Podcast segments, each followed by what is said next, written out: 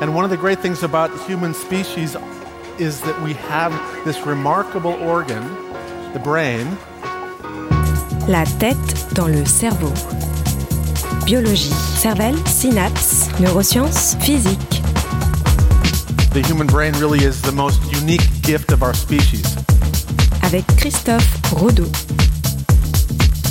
Que se passe-t-il dans notre cerveau lors des derniers instants de la vie?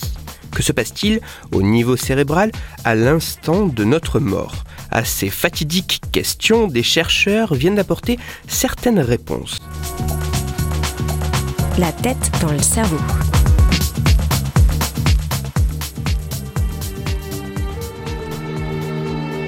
Qu'est-ce que la mort?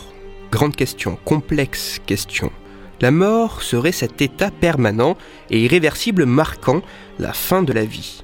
De manière plus pragmatique, l'arrêt définitif de l'activité du cerveau et du tronc cérébral est l'un des critères retenus pour déclarer la mort d'un individu. Mais que se passe-t-il dans la tête? Et que se passe-t-il dans le cerveau d'une personne qui meurt? À cette question, qui vraisemblablement hante l'humanité depuis très longtemps et sans même s'aventurer dans le domaine incertain de l'après-vie, peu de réponses sont connues. Certains pourraient vous relater ce halo, ce tunnel, cette lumière qui les guide jusqu'à la mort. Même s'ils ont frôlé la limite, se sont promenés à la frontière entre vie et mort, ces individus qui ont vécu une EMI, une expérience de mort imminente, sont bien vivants pour en témoigner ils ne sont pas réellement morts. Et à l'inverse, les personnes définitivement mortes ne sont pas revenues pour en témoigner. Que se passe-t-il dans le cerveau d'une personne qui meurt Sans entrer dans les considérations philosophiques ou métaphysiques, c'est la question à laquelle des chercheurs ont essayé d'apporter des réponses pragmatiques, d'apporter des réponses biologiques, en étudiant le fonctionnement du cerveau de personnes dans les derniers instants de leur vie.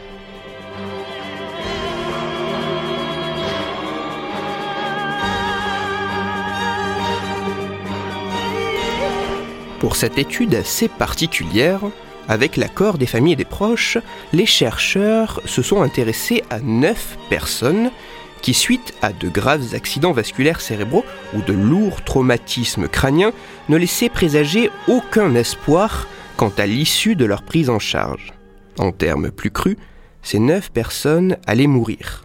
Et rien, ni personne, ne pouvait y faire quelque chose. Si ces individus ont été étudiés par les chercheurs, ce n'est pas seulement car l'issue était inéluctable, mais aussi car chacun de ces patients avait été équipé au moment de leur prise en charge à l'hôpital d'électrodes d'enregistrement directement au contact de leur cerveau.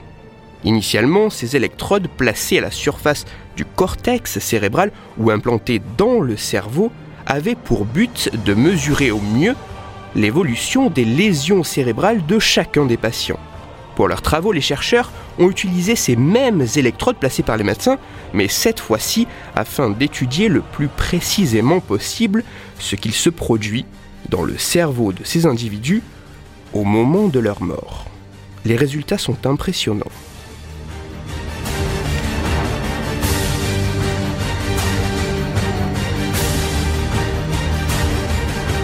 À l'arrêt du cœur, le débit sanguin dans l'organisme diminue petit à petit pour finalement s'arrêter. Ainsi, au niveau cérébral, les neurones ne se trouvent plus approvisionnés ni en oxygène ni en molécules énergétiques. L'activité, habituellement incessante et foisonnante des neurones dans l'ensemble du cerveau comme un bruit de fond, fait place à un silence total. Comme en apnée, chaque neurone s'économise. Chaque neurone fonctionne au ralenti sur ses réserves énergétiques internes dans l'attente providentielle du retour des ressources vitales. En l'absence du rétablissement de la circulation sanguine, dans ce silence total, après quelques instants, après quelques minutes, un neurone, quelque part dans le cerveau, va craquer. Incapable de continuer à assurer le fonctionnement cellulaire normal, ce premier neurone, comme dans un dernier souffle, va décharger et libérer certaines molécules, rompant le silence.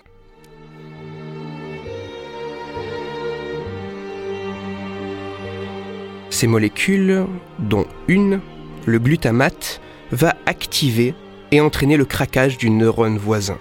Et c'est ainsi que de proche en proche, à partir du premier neurone ayant craqué par une réaction en chaîne, l'ensemble des neurones va s'embraser une dernière fois, comme un bouquet final. En quelques secondes, une dernière activité, une dernière décharge des neurones avant le silence total et définitif. Même si de nombreux mystères sont encore non résolus, notamment en ce qui concerne la conscience qu'un individu peut avoir lors de ses derniers instants de vie, par cette étude, les chercheurs ont permis d'en apprendre un peu plus sur ce qu'il se passe dans le cerveau au moment de la mort. Plus qu'un simple silence, c'est à la suite d'un embrasement général d'un bouquet final que le cerveau semble définitivement s'éteindre. En étant confronté à l'étude de certaines pathologies ou comme aujourd'hui à la mort, la difficulté de la position du chercheur est de pouvoir garder à distance la lourde charge émotionnelle afin de conserver une position neutre sur la question étudiée. Bien que derrière chaque chercheuse, bien que derrière chaque chercheur se trouve un individu normal et sensible, cette position de neutralité est essentielle afin que les résultats scientifiques conservent leur caractère objectif. Toutes les références de ma chronique se trouveront sur mon site Cerveau en argot. Et pour approfondir la chronique d'aujourd'hui, je vous renvoie vers un article disponible gratuitement sur Internet. Cet article a pour titre La mort telle qu'elle n'avait jamais été vue. Il est écrit par Yann Verdeau et il est à lire sur le site leséchos.fr. Pour discuter science et cerveau, vous pouvez me retrouver sur Twitter, Christophe-Rodo, R-O-D-O, sur la page Facebook de la tête dans le cerveau et sur mon blog Cerveau en argot. Je vous rappelle que si vous, auditeur, vous avez des questions ou des sujets dont vous voudriez que je parle, n'hésitez pas à me le faire savoir directement sur mon compte Twitter, sur la page Facebook ou par mail à l'adresse la tête dans le cerveau gmail.com et j'essaierai d'y répondre dans une future chronique. Christophe Rodeau. La tête dans le cerveau.